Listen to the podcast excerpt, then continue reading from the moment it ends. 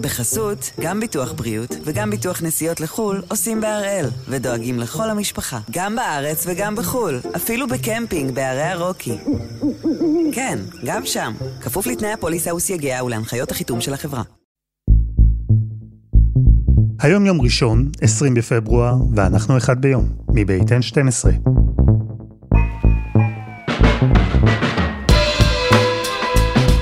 אני אלעד שמחיוף, ואנחנו כאן כדי להבין טוב יותר מה קורה סביבנו, סיפור אחד ביום, כל יום.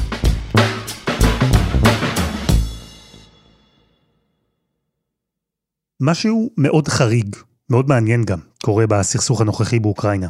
קחו לדוגמה את מה שצייצו במשרד ההגנה הבריטי ביום חמישי. מפה של אוקראינה, עליה שבעה חצים אדומים, באותיות גדולות הם כתבו עדכון מודיעיני. וככה, בציוץ פומבי מול כל העולם, הבריטים שרטטו את כל נתיבי הפלישה האפשריים של פוטין אל תוך אוקראינה. מצפון, מדרום, ממזרח, מהים, וזה העובדה שעושה רושם שהמערב יודע בדיוק איך פוטין יפעל, אם הוא יפעל כמובן, איך הוא יסביר, מה הוא יטען, מאיפה הוא יגיע. כל זה קורה לא רק כי נעשית פה עבודת מודיעין יעילה, אלא כי השיטה של פוטין היא לא חדשה. את מה שאנחנו רואים עכשיו, הוא פיתח כבר במשך 20 שנה. אז אנחנו נהיה עם האנשים שראו איך הצבא הרוסי, איך האיש שמנהיג את רוסיה, איך הם מפתחים ומשכללים את השיטה שעכשיו הרוסים משתמשים בה מסביב לגבול עם אוקראינה.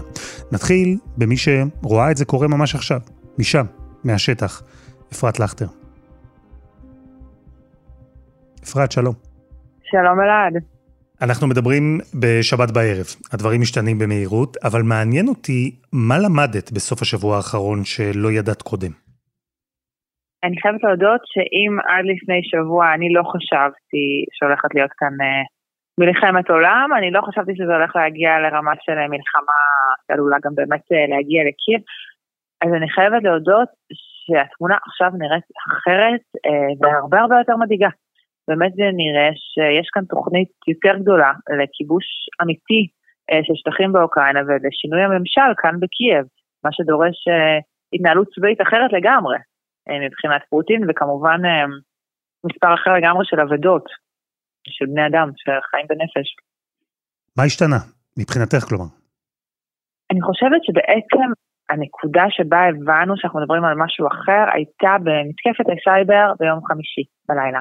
עכשיו לכאורה, אתר משרד ההגנה הפסיק לעבוד ושני בנקים אה, וגם הכספומטים שלהם, זה, זה היה מאוד ממוקד, אה, אחרי כמה שעות הצליחו להחזיר את האתר לעבודה, לא מיהרו להגיד שזה הרוסים עומדים מאחורי המתקפה, אז הייתה תחושה שמשהו קורה, אבל אז אה, רגיעה.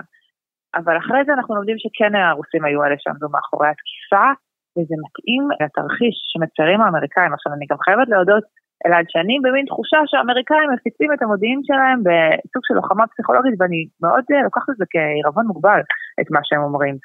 אבל יותר מדי דברים שהם אומרים קורים בשטח, אנחנו רואים את זה. אז המתקפה הזאת של הסייבר היה אחד מהם, ה-CIA אמר שבאותו הלילה הולך להיות, אה, הולכת להיות איזושהי סוג של מתקפת סייבר, וזה אכן קרה.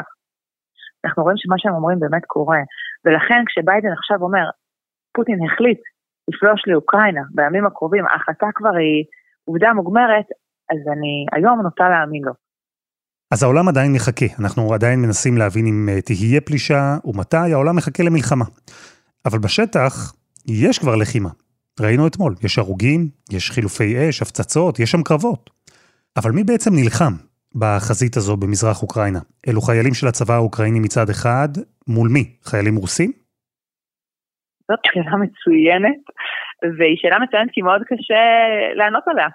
ועוד פעם, תלוי את מי אתה שואל. אם אתה שואל את אותם בדלנים פרו-רוסים שנמצאים בשטחים האלה, הם יגידו לך שהם לא עובדים בשביל אה, רוסיה, אומנם פרו-רוסים, אבל הם אה, צבא משל עצמם, הם שולטים על האזורים האלה, את הממשלה שלהם, והם אה, לא אומרים שזה הרוסים פועלים מתוך השטחים שלהם, אלא הם באופן עצמאי. זה קצת כמו ש... בשטחים יגידו לך פלסטינאים, אה, בעזה יגידו שהם פועלים בשם עצמם. אבל אנחנו נגיד שיש להם, אה, לג'יהאד האיסלאמי הוא מקבל יכולות אה, מאיראן, הוא מקבל גיבוי מאיראן. אותו דבר לגבי לבנון והחיזבאללה, כן? הם יגידו זה רק החיזבאללה, ואנחנו נגיד שזה גם איראן מאחוריהם.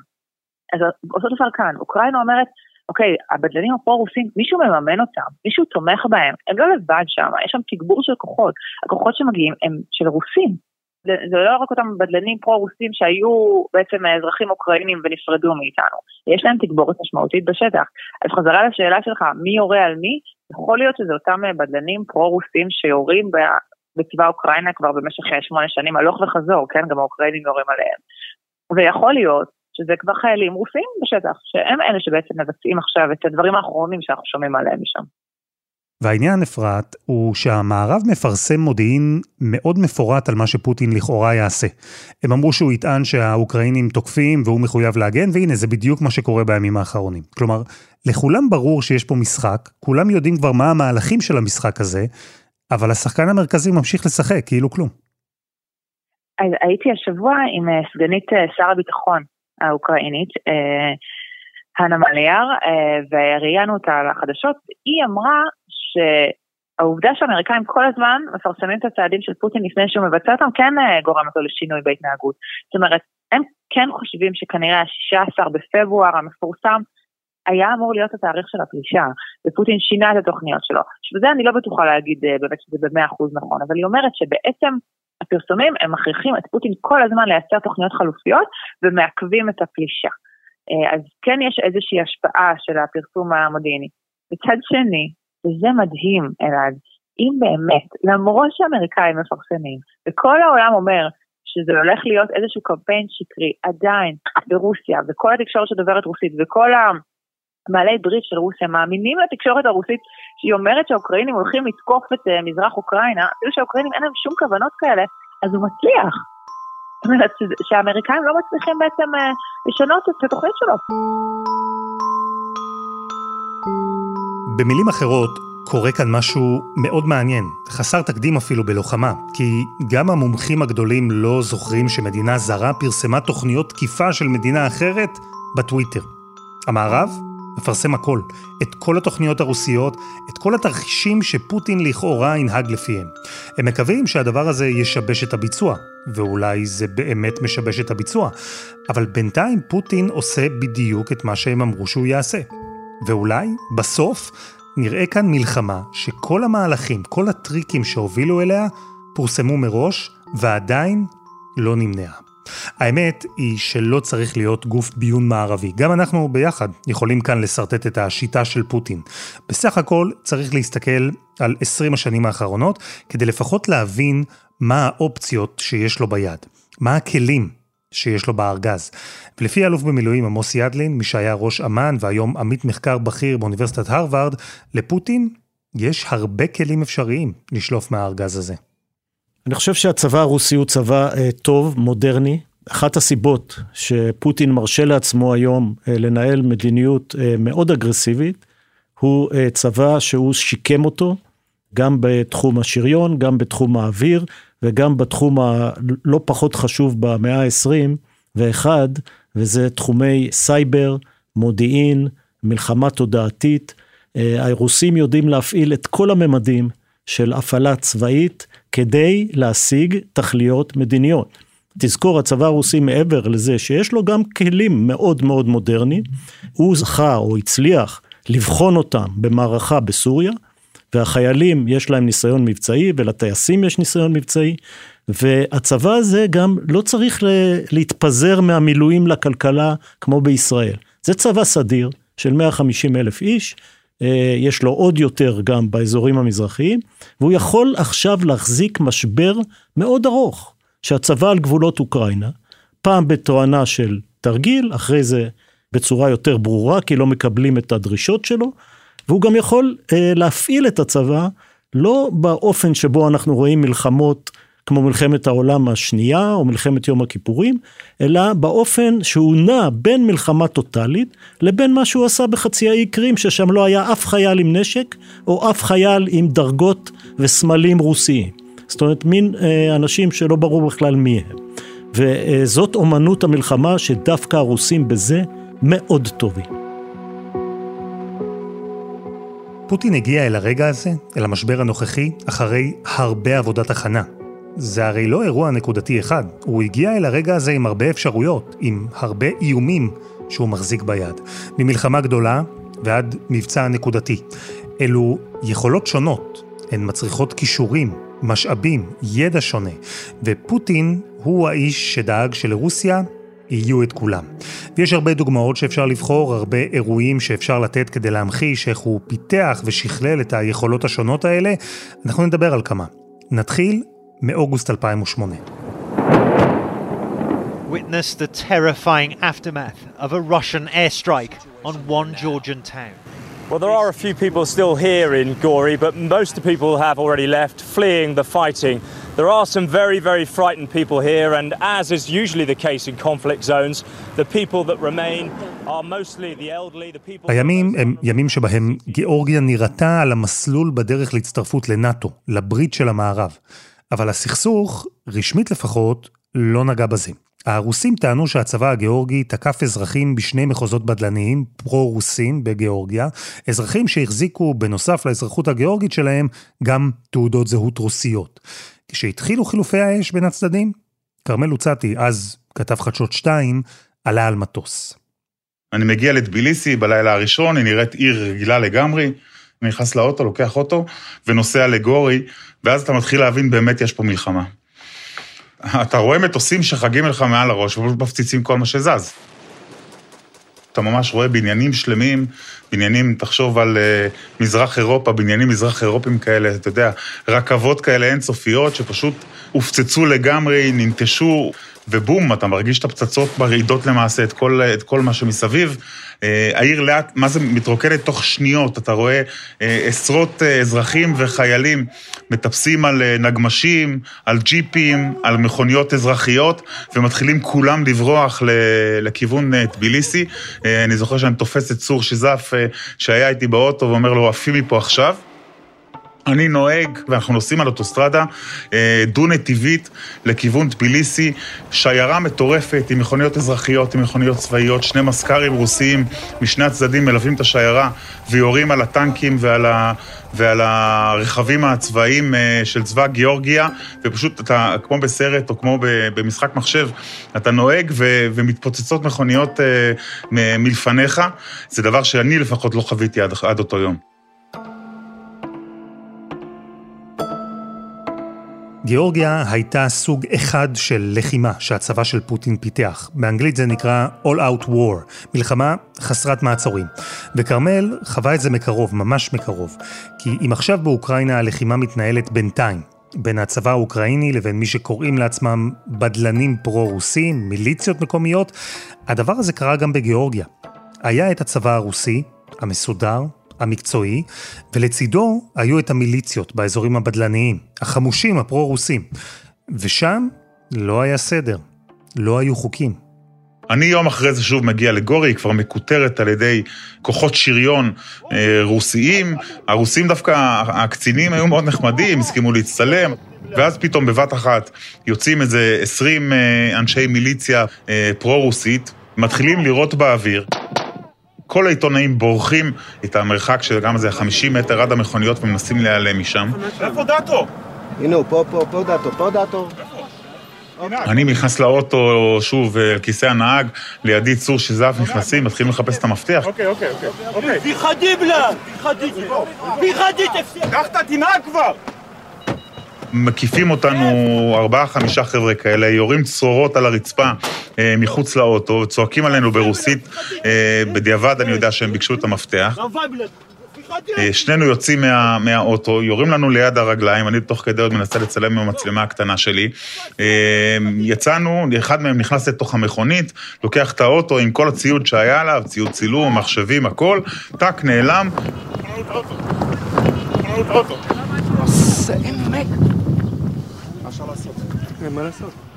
בערך שעה וחצי אחרי זה, קצין רוסי עם קלצ'ניקוב מגיע, אני רואה את האוטו מתקרב, הוא פשוט השאיר את האוטו באמצע הדרך ביני לבין המחסום שלהם, עם המפתחות בפנים, ונעלם. ואם חשבתם שכרמל קיבל כאן יחס VIP כי הוא עיתונאי, אז ממש לא. במערב אולי נעזרים, משתמשים בתקשורת בשטח בזמן לחימה, אבל הרוסים בגיאורגיה, הם פעלו באופן שונה לגמרי. צריך להבין, הרוסים מנהלים מלחמות אחרת, חוויתי את זה באי קרים, הם, הם בכלל, לא מעניין אותם שהעיתונאים הערבי. אגב, אין, אין כמעט עיתונאים רוסים שיחד עם הכוחות, הם מצלמים ושולחים חומרים, אבל זה לא מעניין אותם. בעיניי, בעיניים של עיתונאי, אני חושב שזה הכי בולט, זאת העובדה שהם בכוונה רוצים להראות שהם לא דופקים חשבון. זאת אומרת, הפעולה הזאת של להוציא כתבים של CNN, של BBC, אה, עזוב את, ה, את אה, ערוץ 2, אה, בזמנו זה היה ערוץ 2 הישראלי, אבל את AP ורויטר, סוכנויות בינלאומיות, להוציא אותם מהמכונית, לזרוק אותם החוצה, לראות להם ליד הרגליים ולקחת את האוטו ולהיעלם, ויודעים שזה מצולם, זה מסר, אנחנו לא מפחדים מאף אחד, אנחנו הולכים קדימה. טוב, במחשבה שנייה, הרוסים גם השתמשו בתקשורת המערבית בשטח בגיאורגיה, הם פשוט השתמשו בה אחרת. אגרסיביות כלפי עיתונאים היא מבחינתם כהעברת מסר של אגרסיביות כלפי המערב כולו. זו חלק מהאסטרטגיה שגיבש פוטין מתורת הלחימה שלו. ובימים ההם, בגיאורגיה של 2008, הימים שבהם כרמל עמד בצד הלא סימפטי של אקדח רוסי, התגבשה לא מעט מהשיטה שאנחנו רואים גם היום. זה אומר שגיאורגיה אולי הייתה הטיוטה הראשונה. תראה, גיאורגיה הרבה יותר קטנה מאוקראינה. יש המון דברים דומים. קודם כל, העילה או הרקע למלחמה, זה חד משמעית, גיאורגיה רצה להצטרף לנאט"ו, הסכימה להציב טילים של נאט"ו על האדמה שלה מכוונים לכיוון רוסיה, טילים אנטי אוויר, זה הדבר הראשון. דבר שני, גם שם המלחמה התחילה אחרי שבמשך שבועיים שלושה הרוסים ריכזו הרבה מאוד כוחות ליד אה, שני חבלי הארץ אה, שגובלים בין גיאורגיה לבין, אה, לבין רוסיה, שזה אבחזיה ודרום אוסטיה. והדבר השלישי זה, זה הטונים של האיומים, תשים לב. לפחות תחושתית, זה נראה כאילו רוסיה בקו מאוד מאוד, מציגה קו מאוד תקיף, ומהעולם המערבי, מברית נאט"ו, בטח מאירופה, אולי קצת מארצות הברית, כל הזמן מזגזגים וכן תהיה ולא תהיה, וכן תהיה כניסה רוסית ולא תהיה כניסה רוסית, גם זה משהו מאוד מאוד דומה. מדינה שמפלרטטת עם נאט"ו, אמרנו. מחוזות בדלניים, אמרנו. מיליציות, אמרנו. גם אז, ב-2008, היה נדמה שהרוסים משיגים כוחות בחזרה ממש כמה ימים לפני שהתחילה הפלישה. אבל זה לא כל מה שדומה. אפילו העיתוי. היום אולימפיאדת החורף בבייג'ין. אז, ב-2008, גם. אולימפיאדת הקיץ, שוב, בבייג'ין. אני לא יודע לנתח את הלמה. אני יודע להגיד שאם אתה מסתכל בטלוויזיה הרוסית היום, אז המהדורות לא נפתחות עם העימות סביב אוקראינה, הן נפתחות עם, אה, עם אולימפיאדת החורף. אני לא יודע אם הוא עושה את זה בגלל שהעולם מתרכז באיזשהו אירוע ספורטיבי, או בגלל שהעם שלו מסתכל כרגע על האירוע הספורטיבי, אבל חד משמעית אתה רואה שהוא מעלה את הטונים ואת רמת האיומים ומגיע לעימותים בזמן אירועים ספורטיביים. החיילים הרוסים יצאו מגיאורגיה חודשיים אחרי שנכנסו, והעולם למד שברוסיה, בקרמלין, יושב אדם שצריך מאוד לשים לב אליו. ההצטרפות של גיאורגיה לנאט"ו ירדה מהפרק אחרי המלחמה. והרבה ממה שאנחנו רואים היום, הרבה מהמתיחות הזו שבין רוסיה של פוטין למערב, הרבה התחיל שם. ואם מסתכלים על המלחמה בגיאורגיה, ומה שקורה היום באוקראינה, זה לא נראה מקרי, נכון? אנחנו מדברים על אותן שיטות, אותו תזמון, אותם הסברים, אותם מהלכים עוד לפני הפלישה. אין ספק שהמלחמה בגיאורגיה ב-2008 הייתה תחילת הדרך של פוטין, של רוסיה כולה, בעיצוב ובגיבוש תורת הלחימה החדשה שלה. ולא הרבה אחר כך הגיעה עוד הזדמנות, הזדמנות לפתח עוד פרק בתורה הזו. והפרק הזה שונה לגמרי ממה שקרה בגיאורגיה. אבל קודם, חסות אחת, וממש מיד חוזרים.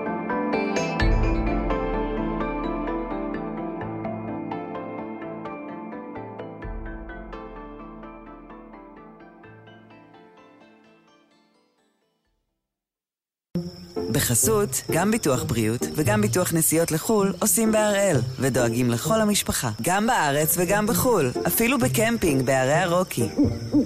כן, גם שם, כפוף לתנאי הפוליסה וסייגיה ולהנחיות החיתום של החברה. אנחנו עם המלחמות שניהלה רוסיה בשנים האחרונות, ואיך הן הכינו את הצבא הרוסי, את הכוח הלוחם הרוסי, לרגע הזה שבו אנחנו נמצאים. המשבר עם אוקראינה. אם בגיאורגיה של 2008 רוסיה הציגה מלחמה גדולה, כוח אדיר ועוצמתי שפלש ותקף מדינה קטנה שהעזה לפלרטט עם המערב. בסוף הרוסים הצליחו למנוע את הפלירטוט הזה. אז בשנת 2014 רוסיה עשתה משהו אחר לגמרי, והיא הראתה לעולם שיש לה עוד דרך לנהל מאבקים, עוד כלי להשיג את מה שהיא רוצה. זה קרה באוקראינה, בחצי האי קרים. Russian invasion of Ukraine. Russian troops spreading out throughout the uh, strategic Crimean Peninsula. President Obama speaking with... גם שם המדינה הלכה אידיאולוגית, מערבה. המנהיג הפרו-רוסי של אוקראינה הודח. וקרים הוא בעצמו אזור פרו-רוסי מובהק, שדרש להתנתק מאוקראינה ולהכריז על עצמאות. ואז, כשהמתיחות רק התחילה, אוהד חמו נשלח לאזור. זה היה אירוע שאולי בניגוד למה שקורה עכשיו בימים אלו, שם האויב לא היה ברור, הוא היה מאוד חמקמק. לא יודע אם אתה זוכר, אנחנו חוזרים אחורה, 2014, יום אחד קמים אנשי אה, סימפרופול, סבסטופול, חצי האי קרים, ומגלים שמחוץ לדלתות שלהם בבתים, יש רעולי פנים חמושים בנשקים שלא מדברים, ואף אחד לא יודע מי האנשים האלה. לימים הבינו שמדובר בכוחות קומנדו רוסיים, אבל בהתחלה באמת לא ידעו מי הם. ואתה מגיע לשם, וזה אין ספק שהיה לי שם שבוע באמת מרתק ויוצא דופן. מה שקרה בקרים הוא לא בדיוק מלחמה, אולי לחימה זו הגדרה יותר טובה, לא all out war כמו שראינו בגיאורגיה, אלא מבצע נקודתי, כירורגי, כוחות קומנדו הם אלה שניהלו אותו בשטח. ברגע שאנחנו נכנסים כבר לתוך סימפרופול וסבסטופול, אותן שתי ערים שבעצם, אה, שתי הערים המרכזיות שם שהאירוע הזה מתרחש, החיילים הרוסים הם מתנהגים במובן מסוים כמו אה, רוחות רפאים, כלומר הם נמצאים, הם נוכחים, הם לא מתקשרים איתך בשום צורה. אחת הסיטואציות המעניינות ביותר שהייתה, שהיו לנו, הייתה מחוץ לבסיס של חיל אוויר, חיל האוויר האוקראיני. כאשר אנחנו מגיעים לשם, אנחנו נפגשים עם מפקד הבסיס, טייס אוקראיני, לוחץ לנו את היד, מאוד נחמד, אנחנו כמובן סוג של גיבוי, או סוג של גיבוי אנושי מבחינתו. ואז אני מרים את הידיים, את העיניים, ואני רואה שיש צלפים, מוק, אני מוקף בהרבה מאוד צלפים, לאורך, אה, הייתה סתירה ארוכה כזו, אה, כניסה לבסיס, צלפים רוסים, שמכוונים פשוט לראש שלי. ומה שחמו ראה בקרים, גם כרמל ראה בגיאורגיה, גם אפרת רואה עכשיו. עוד חלק בארסנל הרוסי, בתורת הלחימה, בשיטה של פוטין, וזה פילוג בתוך האזרחים, עם הרבה דיסאינפורמציה, עם כוחות פרו-רוסים מול אוכלוסייה מקומית, עם מהומות. באופן הזה, הרוסים דואגים שהשטח שבו הם רוצים לשלוט יהיה חלש יותר, נוח יותר. הפרד ומשול. היו עימותים ביניהם, כלומר בין האזרחים בחצי האי קרים היו הפגנות פרו-רוסיות, היו הפגנות אה, אנטי-רוסיות פרו-אוקראיניות, ואתה ממש יכולת לחוש במתח הזה, ואתה מדבר עם אנשים ב- דרך מתורגמנים, או, או כאלה שיודעים מילה וחצי באנגלית. This is the red alert. This is not the threat. This is actually the declaration of war to my country. You're gonna fight the Russians with this, with this stick? Yes. What can I do else? I'm Russian speaking and I need no defense from Russian government and Russian army. Mm, I think it's time for them to get away from our country.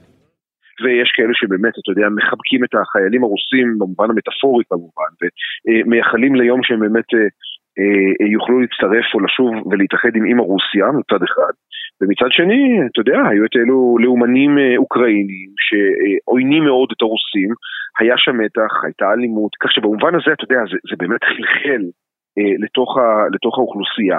המתח הזה, המתח האזרחי, בקרב האנשים שגרים שם, הוא בהחלט היה, היה נוכח. אז בואו נסתכל על מה שראו חמו וכרמל. שתי שיטות הלוחמה שנמצאות עכשיו בידיים של פוטין, שתי הדרכים שבהן הוא כבר הוכיח שהוא יכול להשתמש כדי להשיג את מה שהוא רוצה. אז יש לו את הפטיש הגדול, מלחמה כוללת, זה עבד לו בגיאורגיה. במשך שבועות הוא הצליח לתעתע את המערב, פולש, לא פולש, הוא השתמש בבדלנים מקומיים, ניצל את האולימפיאדה שתפסה כותרות, ונכנס במלוא העוצמה לכאורה כדי להגן על האזרחים הרוסים שחיים על הגבול. ויש לו גם פינצטה, כמו בקרים. מבצע נקודתי, מנוהל על ידי לוחמי קומנדו, עם התססה ופילוג של האוכלוסייה המקומית, התעלמות מוחלטת מהאיומים של המערב. וגם שם, בקרים, גם שם הוא השיג בדיוק את מה שהוא רצה. את קרים. ובין היכולות האלה, תוסיפו כמובן גם סייבר, את הניסיון בשטח שצבר הצבא בסוריה בשנים האחרונות, את התמיכה שפוטין מקבל מסין וממדינות נוספות, ועכשיו פוטין משתמש בכל אלו, בכל הכלים שהוא פיתח במהלך שני העשורים האחרונים. הוא רק צריך לבחור. והשאלה היא, למה עכשיו? אז אלוף במילואים עמוס ידלין מסביר שזה לא מקרי. זה לא מקרי שדווקא עכשיו פוטין מרגיש שזה הזמן המתאים להשתמש בכל השיטות האלה. האמריקאים הוכיחו חולשה באפגניסטן, האמריקאים מסובכים בהתחרות עם הסינים, הסינים תומכים ברוסיה, אה, יש לו רזורבות מטבע חוץ של מעל אה, חצי טריליון אה, דולר כדי להתמודד עם סנקציות, וברגע הזה הוא גם מבין שאוקראינה ככל שהזמן יעבור, פחות ופחות תהיה נוטה לכיוון ברית המועצות ויותר ויותר למערב, ולכן הוא בחר את הרגע הזה להפעיל את הלחץ הצבאי שלו. ואולי שווה לומר עוד משהו. פוטין לא מחפש כוח צבאי מגוון ויעיל רק לשם מלחמה. יש לו הרי מטרה. אנחנו רואים שהוא משאיר עדיין את כל האופציות פתוחות, הוא מחכה, יש לו סבלנות. והוא בא בדרישות. הוא רוצה למשל שהאמריקאים יוציאו את כל הנשק והחיילים שלהם מאירופה. הוא דורש הפסקה של שיתוף הפעולה של נאט"ו עם מזרח אירופה. אלו רק חלק מהדרישות והן מרחיקות לכת ממש. אלו דרישות שהמערב בשום צורה לא יכול לקבל.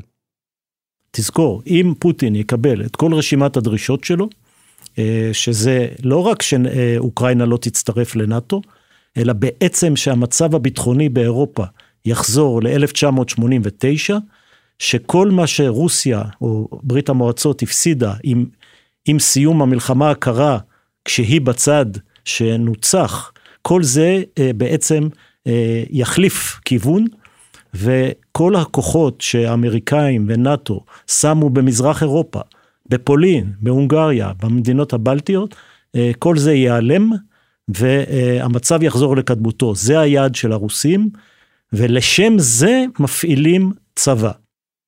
אם לא להחזיר את ברית המועצות לחיים, אז לפחות להחזיר את מזרח אירופה לימים שבהם היא הייתה בחיים. זה מה שפוטין רוצה. הימים שנאט"ו לא הייתה שם, שהאמריקנים לא היו שם, וזו מטרה גדולה, זו מטרה יומרנית, לא בטוח שאפילו ארגז הכלים המאוד מגוון שלו מספיק לזה. אני חושב שיש פה הרבה דגמים, הרבה דגמים, תלוי מה פוטין ירצה להשיג. הוא יודע שכיבוש מלא של אוקראינה, על כל, זה מדינה ענקית. 150 אלף חיילים לא תמיד יספיקו לזה, והוא יודע גם שנכנסים למלחמה, אה, זה נראה לפעמים טוב, ושישאל את האמריקאים מה קורה אחרי אה, מספר שנים, בעיראק, באפגניסטן, ולכן אני חושב שהוא יעשה מעשים שיש בהם אה, הישגים מצד אחד ומחירים צפויים נמוכים, כמו התקפות סייבר, כמו סיכולים ממוקדים, כמו תקיפות בנקודות תשתית אה, מסוימות, שאחריהם הוא יוכל להצ... להציג אה, ביתר סט ועם מנוף יותר גדול את הדרישות המדיניות שלו, והכיבוש של כל אוקראינה הוא פחות או יותר האופציה האחרונה שהוא היה רוצה. אז אולי זו אופציה אחרונה, אבל היא קיימת. ובכלל, אחרי גיאורגיה, אחרי קרים, אחרי סוריה, אחרי תקיפות הסייבר בכל העולם, פוטין כבר הוכיח שהוא לא רק מאיים, יש לו את הרצון, לפעמים, ובטח יש לו את היכולת גם לממש. פוטין הביא לדרגת אומנות את השימוש באיום בכוח צבאי, וכולם לוקחים אותו ברצינות, זה איום אמין, ולכן יכול להיות שהוא יוכל לקבל את ההישגים שלו בלי להפעיל את הצבא. הוא, לא, הוא יודע מה המחיר של הפעלת הצבא, אבל היום כולם לוקחים אותו ברצינות.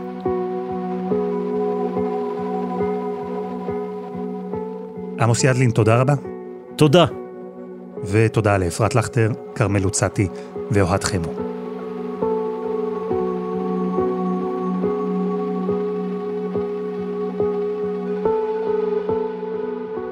וזה היה אחד ביום של N12. אם אתם רוצים להמשיך לדבר איתנו על המצב באוקראינה, או בכלל על כל נושא אחר, חפשו אותנו בפייסבוק, אחד ביום, הפודקאסט היומי, זה שם הקבוצה שלנו, ואנחנו כבר שם. העורך שלנו רום אטיק, תחקיר והפקה עדי חצרוני, דני נוטלמן ורוני ארניב, על הסאונד יאיר בשן שגם יצר את מוזיקת הפתיחה שלנו, ואני אלעד שמחיוף, אנחנו נהיה כאן גם מחר.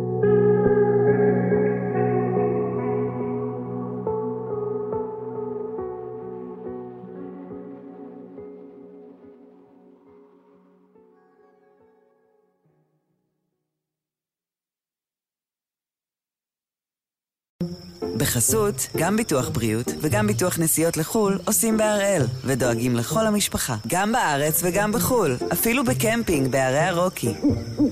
כן, גם שם, כפוף לתנאי הפוליסה וסייגיה ולהנחיות החיתום של החברה.